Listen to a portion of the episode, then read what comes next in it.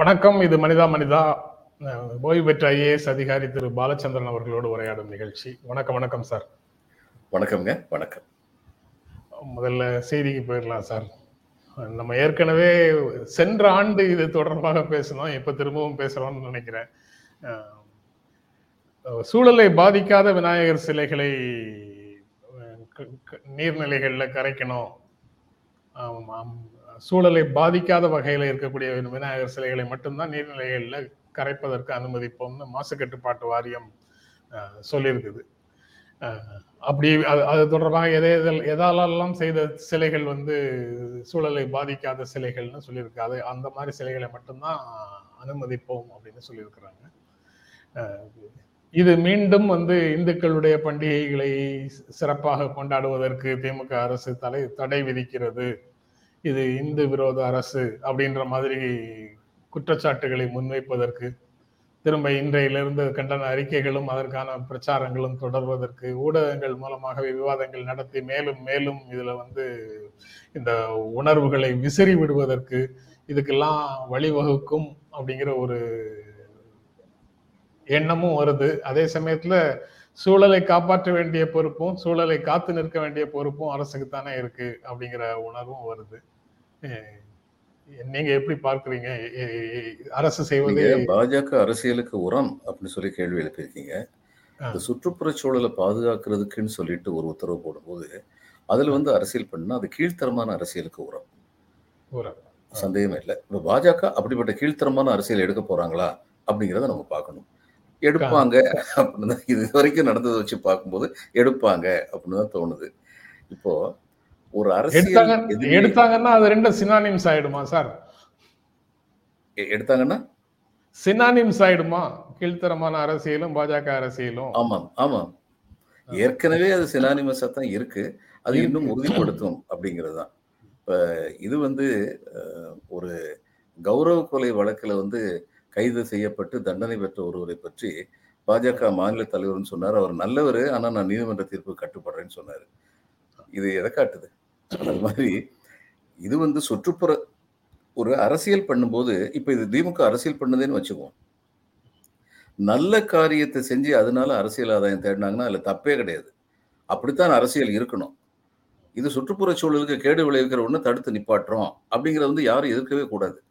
அப்போ அவங்க தங்களுடைய இவங்ககிட்ட சொல்லணும், இவங்க எப்படி சுற்றுப்புற சூழலை பாதுகாப்பாங்க. தேசிய கொடியவே இதை செயற்கை இழைகளை வச்சு தேசிய கொடி பண்ண வச்சாங்களே, இதை ஒரு பெருமையா பேசுறாங்களே. 30 கோடி ஏற்றப்பட்டதுன்னு வைங்க, அந்த 30 கோடி மண்ணில் போகும்போது அது மக்காதே. அது எப்படிப்பட்ட ஒரு பெரிய சுற்றுப்புற சூழல் கேடு. இதை செஞ்சவங்க இதில் மட்டும் இவங்க என்னத்தை திருந்த போறாங்க? அதனால இதுலயும் அவங்க அரசியல் பண்றதுக்கு வாய்ப்பு இருக்கு. ஆனா இதுல அரசு உறுதியா நிக்கணும் அப்படின்னு சொல்லி நான் நினைக்கிறேன்.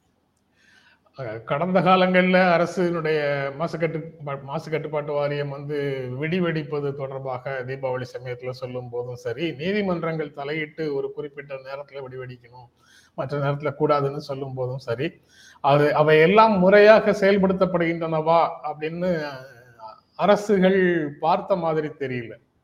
அது மக்கள் கொண்டாட்ட மனநிலையில் இருக்காங்க, ஓரளவுக்கு கட்டுப்படுத்தியாச்சு, மீதி இப்படி இருந்தால் இருந்துட்டு போகட்டும் அப்படிங்கிற மனநிலையில தான் அரசு அனுமதிக்குது. அதை சரி செய்யவே முடியாதா? அப்படியும் ஒரு இது நோக்கு. இன்னொன்று, எவ்ரி சேலஞ்ச் இஸ் அன் ஆப்பர்ச்சுனிட்டின்னு சொல்லுவாங்க. இப்படிப்பட்ட சட்ட சவால்கள் அது சட்டத்தை மீறுபவர்கள்ட்ட வருமானத்தை பெருக்கிக் கொள்வதற்கான ஒரு சந்தர்ப்பம் அப்படின்னு சொல்லி நினைக்கிற அதிகாரிகளும் இருப்பாங்க. ரெண்டுமே இருக்கு. அதனால இந்த ரெண்டும் சேர்ந்து அரசுடைய நோக்கத்தை ஓரளவு குறைச்சிருதான். இந்த மாதிரி முதல்ல சட்டங்கள் போடுறதும், அடுத்து அந்த சட்டங்களுக்கு ஆதரவான ஒரு மனநிலையை உருவாக்கிட்டு சட்டத்தை பூரணமா அமல்படுத்துறதும் தான் ஒரு அரசுடைய செயல்பாடா இருக்க முடியும். ஒரேடியா மக்களை விரோதிச்சிக்க விரும்ப மாட்டாங்க. ஆனா சட்டத்தை போட்டதுக்கு தங்களுடைய நோக்கத்தை காமிச்சிட்டாங்க. அடுத்து பப்ளிக் அவேர்னஸ் ப்ரோக்ராம் நடக்கணும். இதுலயும் டெல்லியில ஸ்கூல்ல எல்லாத்துலயுமே குழந்தைங்க நாங்கள் பட்டாசு வெடிக்க மாட்டோம் அப்படின்னு உறுதிமொழி எடுத்தாங்க. அந்த மாதிரி மக்கள்கிட்ட ஒரு விழிப்புணர்வு ஏற்படுத்தினா நல்லது. இப்போ சீன பட்டாசுனுடைய பட்டாசே சுற்றுப்புற சூழலுக்கு கேடு விளைவிக்கிறதான் அப்படிங்கிறதுல சந்தேகம் இல்லை. அதுக்கப்புறம் நம்முடைய பட்டாசுகள் நான் சிவகாசி சேர்ந்தவன், எங்களுடைய ஆட்கள் R&Dயை பற்றி அவங்களுக்கு நம்பிக்கையே கிடையாது. அதனால இன்னைக்கு வரைக்கும் இப்போ இதில் US டேபிளில் பட்டாசு வச்சு நீங்கள் இது பண்ணிங்கன்னா அது பூ மாதிரி போய்கிட்டே இருக்கும். 1/4 மணி நேரத்துக்கு அந்த மாதிரி அவங்க வந்து R&D டெக்னாலஜி வந்து கொண்டு வந்திருக்காங்க. இவங்க அது மாதிரிலாம் கொண்டு வரல, கொண்டு வரணும், அதுக்குன்னு சொல்லி செலவழிக்கணும். அப்படி இல்லாத போது இப்படிப்பட்ட சங்கடங்கள் வரத்தான் செய்யும். அதுக்கப்புறம் இன்னொன்று, இதை வந்து பண்டிகையுடைய மனநிலையை குலைக்கிறாங்க அப்படின்னு சொல்லி சொல்கிறது வந்து அவ்வளோ அர்த்தமுள்ள பேச்சு இல்லை. ஏன்னா இதே கூட்டம் தான் சொல்லுது, முஸ்லிம்கள் வந்து ஒலிபெருக்கி மூலமாக மசூதி கூப்பிடணும்னு சொல்லி குரானில் சொல்லியிருக்கா அப்படின்னு கேட்டாங்க. நியாயமான கேள்வி நான் நினைக்கிறேன். தீபாவளி அன்றைக்கி பட்டாசு வெடிக்கணும்னு கிருஷ்ணன் சொன்னாரா? யாராவது சொன்னாங்களா? இது இடையில் ஏற்பட்ட ஒரு பழக்கம், சுற்றுப்புற சூழலை பற்றி ஒரு விழிப்புணர்வு இல்லாத நேரத்தில் உண்டான ஒரு பழக்கம். அந்த பழக்கத்தை சுற்றுப்புற சூழல் முக்கியமா அல்லது பட்டாசு வெடித்துத்தான் தீபாவளியை கொண்டாடும் என்ற மனநிலை முக்கியமானு சொல்லி பார்த்தா, ஏற்கனவே சுற்றுப்புற சூழலை எவ்வளோ கேடுபடுத்த முடியுமோ அவ்வளோ கேடுபடுத்தியிருக்க இந்த நிலைமையில சுற்றுப்புற சூழல் தான் முக்கியங்கிற நிலைமைக்கு தான் வரணும். அதனால அவங்க வந்து இப்போ பட்டாசு வெடிக்கிறது ஒரு இதுக்கு போய் வெடிக்கட்டுமே, கொஞ்சம் தூரத்தில் போய் இப்போ அதுக்குன்னு சொல்லி சில இடங்களை ஒதுக்கி கொடுக்கலாம். இவங்க ஒரு 2 கிலோமீட்டர் 3 கிலோமீட்டர் தள்ளி வந்து இடங்களை ஒதுக்கி கொடுக்கலாம், மக்கள் அங்கே போய் பட்டாசு வெடிக்கலாம். இப்படி ஆரம்பித்து அதுக்கப்புறம் கொஞ்சம் கொஞ்சமாக பட்டாசு மேல் உள்ள மோகத்தை வந்து குறைக்கணும். இது விநாயகர் சிலைகளை கரைப்பதற்கு கொடுக்கக்கூடிய அனுமதியிலையும் மாவட்ட நிர்வாகம் குறிப்பிட்ட இடங்களில் மட்டும் ஐடென்டிஃபை பண்ணி அங்கே கரைப்பதற்கு அனுமதி கொடுக்கலாம் அப்படின்னு மாசுக்கட்டுப்பாட்டு வாரியம் சொல்லியிருக்கு. பட் அதையெல்லாம் உண்மையிலேயே கட்டுப்படுத்துவார்களா அப்படிங்கிறது தான் கேள்வியாக இருக்கு. மக்களுடைய உணர்வுகளுக்கு விரோதமாக அரசுகள் செயல்படுவதற்கு தயங்கும் அப்படின்னு நீங்க சொல்றத புரிந்து கொள்ள முடியுது. ஆனா there should be a start தானே, ஏதாவது ஒரு புள்ளியில தொடங்கி தானே ஆகணும். ஆமா, அது there should be a starting point. இது எப்ப வந்து ரொம்ப எஃபெக்டிவா இருக்கும்னு நான் சொல்றேங்க, சமுதாயத்தில் முக்கியமான நபராக பலம் வாய்ந்த நபராக கருதப்படுறாருல, அந்த மாதிரி 4 பேர் மேல மட்டும் நடவடிக்கை எடுத்தா போதும். மற்ற ஜனங்களுக்கு தெரிஞ்சிடும் அவருக்கே நடந்துருச்சு, நமக்கு நடக்காத. இப்போ இவர் சந்திரபாபு நாயுடு வந்து ஹைதராபாத்தில் வந்து சாலையை அகலப்படுத்த வேண்டும் சொல்லி நினைச்சார். ஏன்னா ஐடி கேபிட்டலாக கொண்டு வரணும்னு சொல்லி முயற்சி பண்ணார். அப்போ முதல்ல அவர் சீஃப் ஜஸ்டிஸை போய் பார்த்தார். பார்த்து இதுக்கு நிறைய இடைஞ்சல் வரும், உங்ககிட்ட கேஸ் வரும், இதுதான் எங்களுடைய திட்டம், இது வந்து நாட்டு மாநில நலனுக்காக போடுறோம் அப்படின்னு அவற்றை வந்து முதல்ல அவர் வந்து உண்மையை வந்து வெளிப்படுத்திட்டார். வெளிப்படுத்தினதுக்கப்புறம் என்ன பண்ணாங்க, அங்கே ஒரு பெரிய ஜுவல்லரி ஷாப் ஒன்று, அந்த ஜுவல்லரி ஷாப் ஓனர் வந்து எந்த அரசியல் கட்சி வந்தாலும் அந்த அரசியல் கட்சி அவருக்கு ஆதரவாக இருக்கும், அப்படிப்பட்ட பணபலம் படைத்தவர் இருந்தார். இவங்க முதல்ல போய் அந்த ஜுவல்லரி ஷாப்னு சொன்னாங்க, காலி பண்ணிட்டு போங்க இல்லைன்னா இடிச்சிருவோம். அவங்களுடைய தீவிரத்தை பார்த்தோன்னா அவர் காலி பண்ணிட்டு போனார். அதுக்கப்புறம் அந்த இடமே கம்ப்ளீட்டாக காலி ஆயிடுச்சு. அது மாதிரி வல்லமை படைத்தவர்கள் யாரை அவர்கள் மேல் முதல் நடவடிக்கை எடுத்தால், இப்போ இதில் வந்து குஜராத்தில் பரோடாவில் வந்து முனிசிபல் கமிஷனர் என்னுடைய நண்பர் ஒருத்தர், ஒரு IAS ஆஃபீஸர், ரொம்ப நாளாக வந்து அங்கே வந்து தண்ணி பில் கட்டாமலே இருந்தாங்க. அவர் என்ன பண்ணார், முதல்ல அங்கே உள்ள மந்திரி 3 MLAன்னு நினைக்கிறேன், அவங்க 4 பேருடைய இதையும் பைப்பையும் வாட்டர் கனெக்ஷனை கட் பண்ணிட்டு தன்னுடைய டெலிஃபோனையும் கட் பண்ணிட்டார். சீஃப் செக்ரட்டரி யாரும் முயற்சி பண்ணாங்க, இவர் அப்ரோச் பண்ண முடியல. சாயந்தரத்துக்குள்ள மக்கள் கியூவில் நின்று பணத்தை கட்டிக்கிட்டு இருந்தாங்க. அதனால இப்படிப்பட்ட சில நடவடிக்கைகள் தேவைன்னு நினைக்கிறேன்.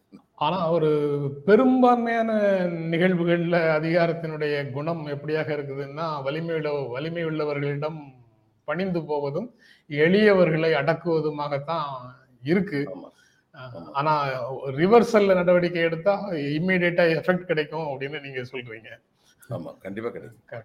ஆனா நீங்க சொல்றது கரெக்ட். இப்போ பொதுவே எப்படி இருக்குன்னா, எளியோரை வாட்டி வலியோரை வாழ்த்தும் உலகே உன் நிலைதான் இதுதான் புலம்ப வேண்டிய நிலைமை. அடுத்ததும் வலியவர்களுக்கு எதிராக நடவடிக்கைகள் பாயுமா அப்படிங்கிற கேள்வியை முன்வைக்கக்கூடிய ஒரு செய்தி. ஸ்மார்ட் சிட்டி முறைகேடுகள் தொடர்பாக விசாரணை செய்த ஆணையம் 200 பக்க விசாரணை அறிக்கையை நேற்று முதலமைச்சரிடம் கையளித்தது அப்படின்னு செய்தி சொல்லுது, கொடுக்கப்பட்டது அப்படின்னு சொல்லுது. ஏற்கனவே அருணா ஜெகதீசனுடைய அறிக்கை வந்திருக்கு, அதுக்கப்புறம் இந்த அறிக்கையும் வருது. இப்படி கடந்த காலத்தில் நடந்த நிகழ்வுகள் தொடர்பாக அமைக்கப்பட்ட விசாரணை அறிக்கைகள் ஒவ்வொன்றாக வர தொடங்குகின்றன. அது எல்லாமே கடந்த காலத்தில் பொறுப்பில் இருந்தவர்களுக்கு நெருக்கடியை கொடுக்குமா அல்லது தப்பிக்க வைக்குமா அப்படிங்கிற கேள்வியோட தான் ஒவ்வொரு அறிக்கையும் நம்ம பார்க்கணுமா, இல்லை அறிக்கைகளையே பொருட்படுத்த வேண்டியது இல்லை, அதுக்கு பெரிய அதிகாரம் கிடையாதுங்கிறதுனால அரசின் முடிவு தான் இறுதி அப்படிங்கிறதுனால இது சீரியஸாக பார்க்க வேண்டியது இல்லைன்னு சொல்லணுமா, எப்படி பார்க்குறது? தேர்தல் காலத்தில் திரு ஸ்டாலின் அவர்கள் வந்து லஞ்ச ஊழலை பற்றி ரொம்ப கடுமையாக பேசினார். இந்த ஸ்மார்ட் சிட்டியை பற்றியும் பேசியிருக்காரு, சில துறைகளில் இருந்த லஞ்ச ஊழலை பற்றியும் பேசியிருக்காரு. நாங்கள் ஆட்சிக்கு வந்தால் நடவடிக்கை எடுப்போம்னு பேசியிருக்காரு. அதனால் இப்போ விரைந்து நடவடிக்கை எடுக்கலைன்னா இப்போ இதை கிடப்பில் போடுறது ரொம்ப எளிது. ஒரு விசாரணை கமிஷன் வந்துச்சுன்னா ஒரு 7 துறை அதிகாரிகள் மேலே நடவடிக்கைன்னு சொல்லியிருக்காங்கன்னு வைங்க. 7 துறைக்கு ஹெட் ஆஃப் த டிபார்ட்மெண்ட்டுக்கு துறை தலைவருக்கு இவங்க அந்த அறிக்கையை அனுப்பி தங்களுடைய கருத்துக்களை கூறுங்கன்னு சொல்லுவாங்க. இதுக்கு ஒரு டைம் லிமிட் கிடையாது. இந்த கவர்னருக்கு எப்படி டைம் லிமிட் கிடையாது, அது மாதிரி இதுக்கு ஒரு டைம் லிமிட் கிடையாது. அரசு ஆர்வம் காட்டினாலொழிய அது கிடப்பில் போடப்பட்டு விடும். அதனால மக்களுடைய மறதியை பயன்படுத்தி இந்த விஷயங்களை கிடப்பில் போட்டு விடலாம் சாதாரணமாக. ஆனால் தேர்தல் காலத்தில் இத்தனை வாக்குறுதிகளை கொடுத்த நம்முடைய முதல்வரின் ஆட்சியில் இவைகளின் மேல் எந்த நடவடிக்கையும் எடுக்காமல் இருந்தால் மக்களது அதிருப்தி நிச்சயமாக பெறும். உச்சநீதிமன்றம் சொல்ற மாதிரி 3 வாரங்களுக்குள்ள இதுக்கு இந்த அறிக்கை மேல பதில் கொடுங்க, அல்லது 2 வாரத்துக்குள்ள பதில் கொடுங்க, அல்லது 1 வாரத்துக்குள்ள பதில் கொடுங்கன்னு ஒரு டைம் ஃப்ரேம் வச்சு கம்யூனிகேஷன் கொடுக்கணும்னா அரசு கொடுக்கலாம். தன்னுடைய துறை அதிகாரிகள் தானே இதுல அவங்க தங்களுடைய அபிப்பிராயத்தை கூற நான் சொல்றேன். 1 வாரத்துக்கு மேல ஆகாது. டிபார்ட்மெண்டல் லீகல் ஆபீஸ்கிட்ட வேணா கேட்க வேண்டியது கருத்து. 1 வாரத்துக்கு மேல ஆகாது. கொடுக்கணும்னு நினைச்சா கொடுத்துடலாம். அது ஒரு போர்க்கால அடிப்படையில் இந்த மாதிரி விஷயங்கள்ல ஊழல் ஒழிப்பு நடவடிக்கைன்னு உண்மையிலேயே அந்த அதிகாரிகள் நம்பினால் போர்க்கால அடிப்படையில் உடனடியாக செயல்பட்டு 1 வாரத்துக்குள்ள பதில் கொடுக்க முடியும்.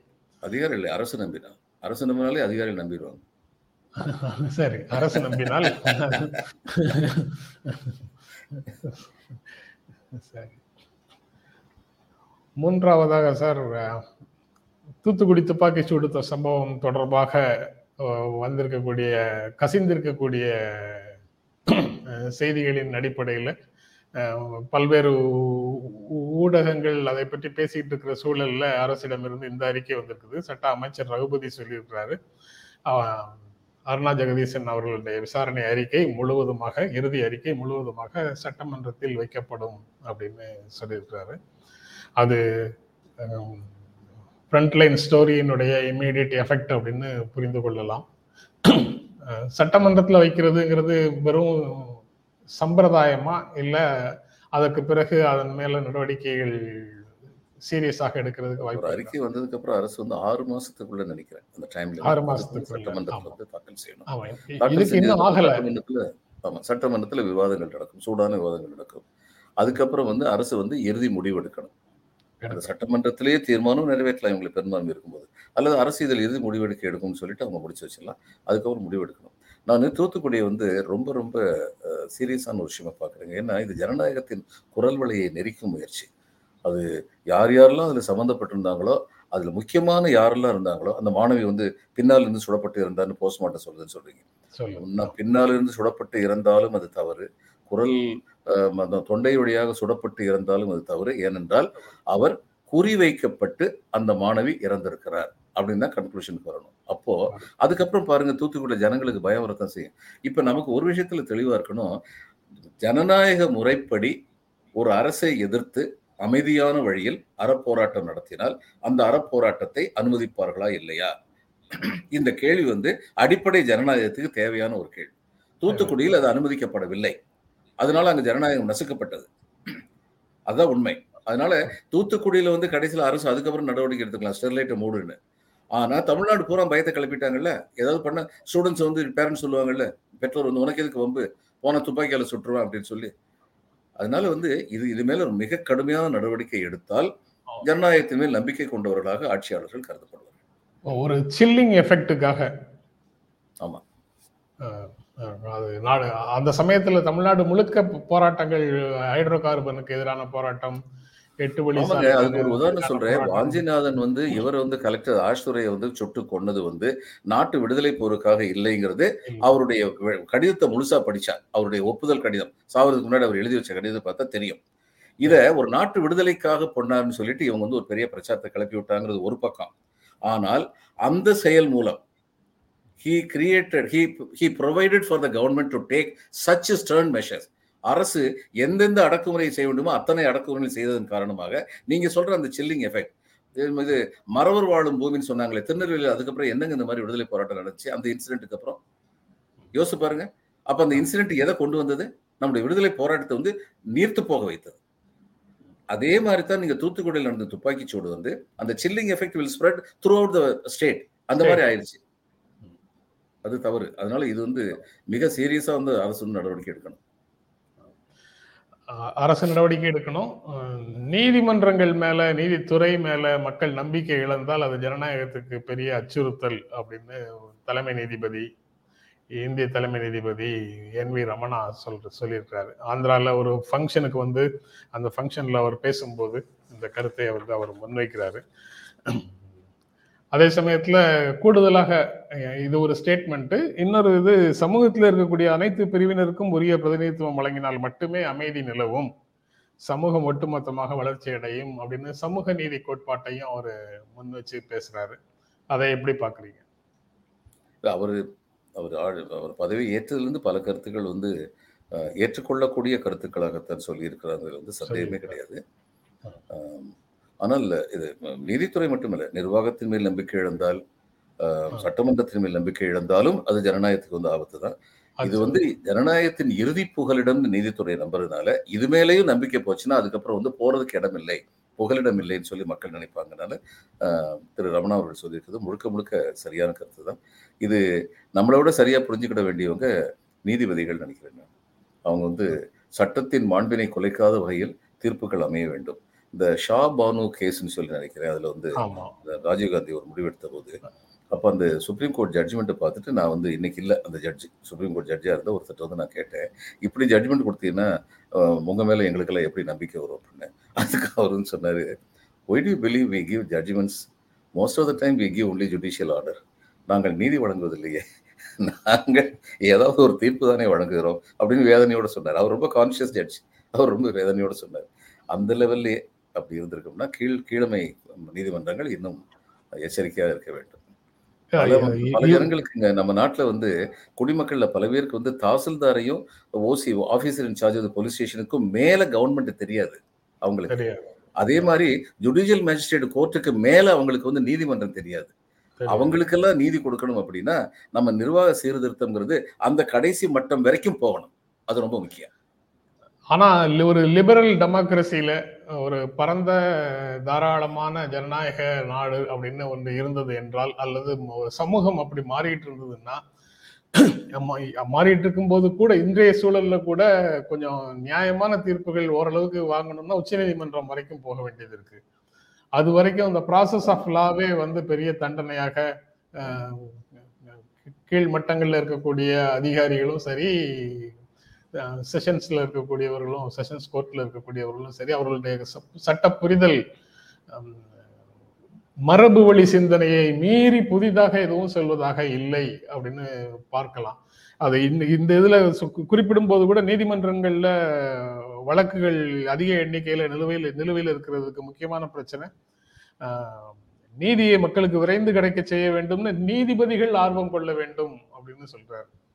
அதாவது இப்ப நீங்க சொன்னதுதான், we are giving judicial orders னு ஒரு இஷ்யூக்கு சொன்னார் ஒரு நீதிபதி. இவர் பெண்டிங் ஆகிறதுக்கு லெத்தார்ஜிக்கா இருக்கக்கூடாது நீதிபதிகள்னு சொல்றாரு. அப்ப இருக்கிறாங்க, அவங்க மாறணுங்கிறது தான் அந்த பேச்சில நம்ம புரிந்து கொள்ளக்கூடிய செய்தியாக இருக்கு. நீதித்துறையை வலுப்படுத்துவதற்கு வழக்கறிஞர்களும் ஒருங்கிணைந்து செயல்படணும் அப்படின்னு சொல்றாரு.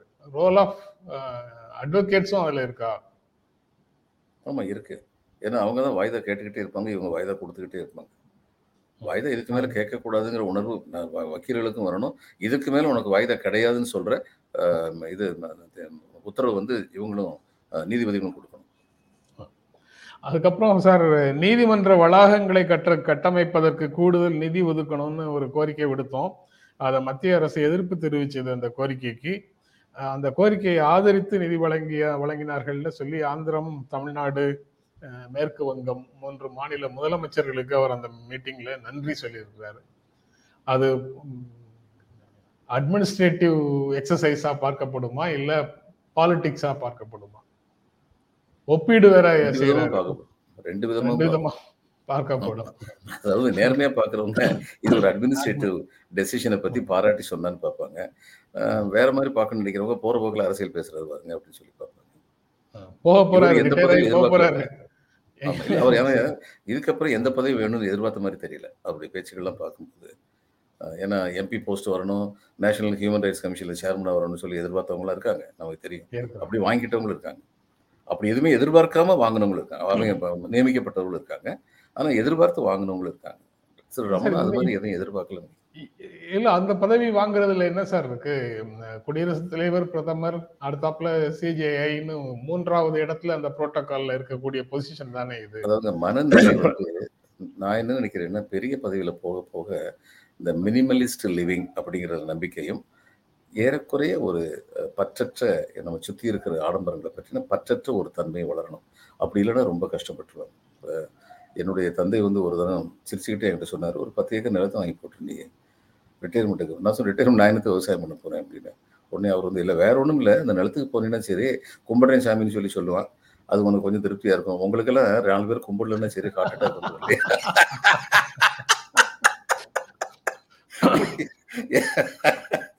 இது இந்த 5 வருஷத்துல என்ன பிரயோஜனம் இருக்கு? அந்த ஒரு 5 வருஷத்துக்காவது இருந்த வசதிகள் கூடுதலாக இருக்கட்டும்னு சொல்லி நினைப்பாங்கல்ல, அதுதான். அந்த மனநிலை இருக்கக்கூடாது. அந்த மனநிலை இருந்ததுன்னா பிரச்சனை தான் வரும்.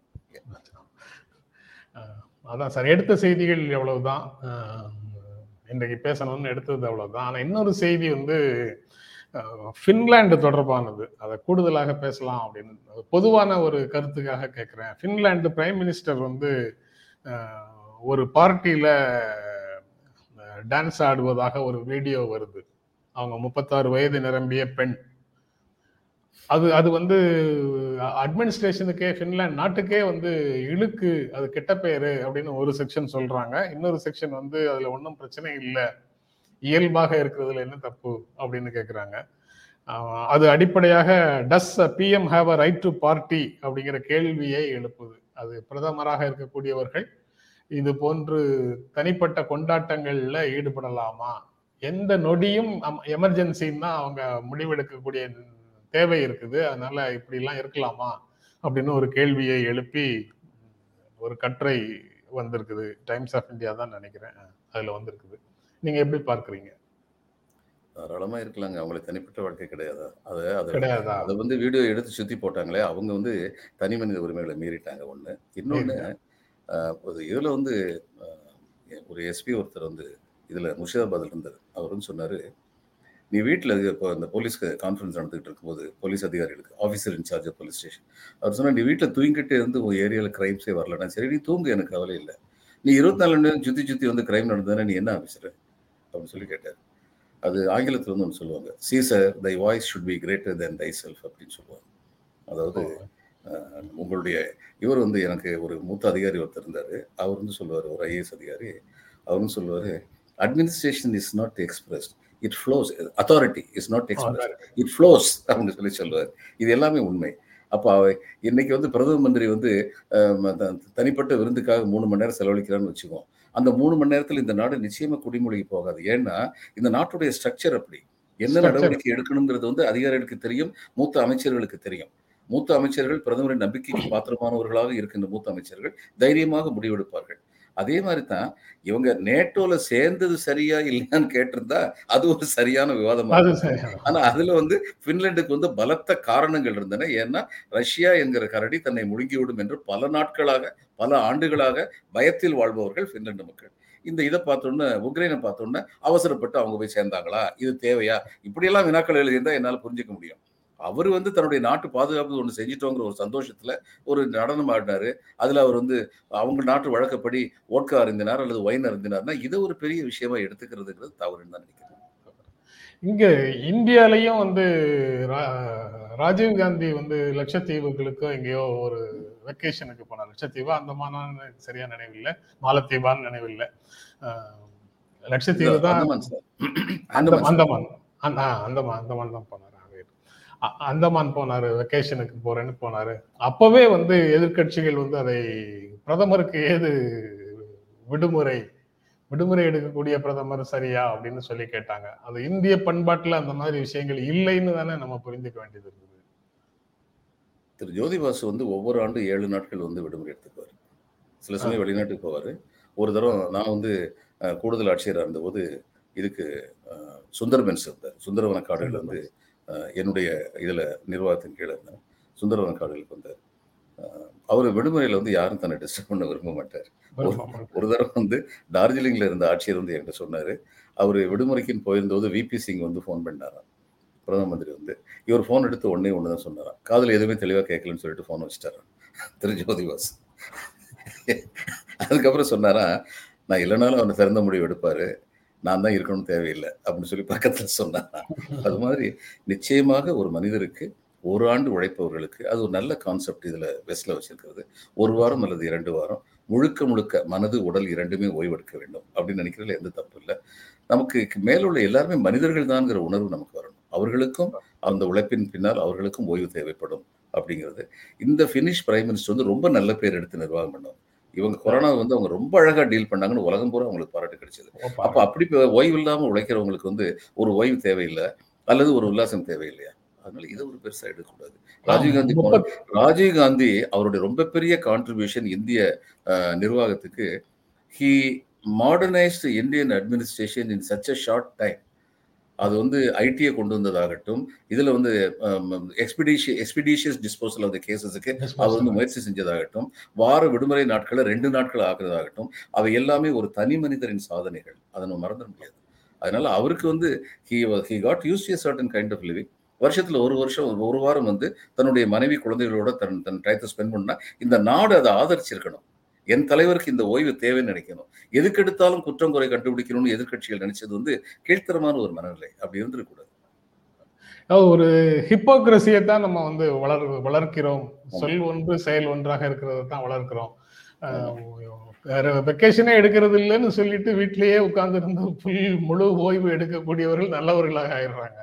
வெக்கேஷன் சொல்லி இன்னொரு இடத்துக்கு போறவங்க வந்து இந்த கர்நாடக சங்கீத பாகதூர் வந்து துண்டால முகத்தை மறைச்சிக்கிட்டு பால் குடிப்பார். ஏன் பால் குடிக்கிறது அவருக்கு தேவைதானே? கல்கண்டு போட்டு அந்த நேரத்துல பால் குடிக்க வேண்டியது தொண்டை சரீரத்துக்கு நல்லா இருக்கும். அது எதுக்கு அவ்வளவு மறைப்பு? ஏன்னா அவர் 2 பேர் குறை சொல்லிடுவானே அப்படிங்கிறதுக்காக. நீங்க சரியா சொன்னீங்க, ஹிப்போக்ரிட்டிக்கல் சொசைட்டி அப்படிங்கிறது நிஜம்தான். சரி சார், அவ்வளோதான் சார். எடுத்த செய்திகள் பேசியாச்சு, கூடுதலாக இந்த செய்தியையும் பேசிட்டோம். ரொம்ப நன்றி சார், நிகழ்ச்சியில் கலந்து கொண்டு உங்களுடைய கருத்துக்களை பகிர்ந்து கொண்டதற்கு எங்கள் நெஞ்சார்ந்த நன்றி. வணக்கம். வணக்கம். ஓகே, பார்ப்போம் சார். ரொம்ப நன்றி. வணக்கம். மீண்டும் சந்திப்போம். நன்றி. வணக்கம்.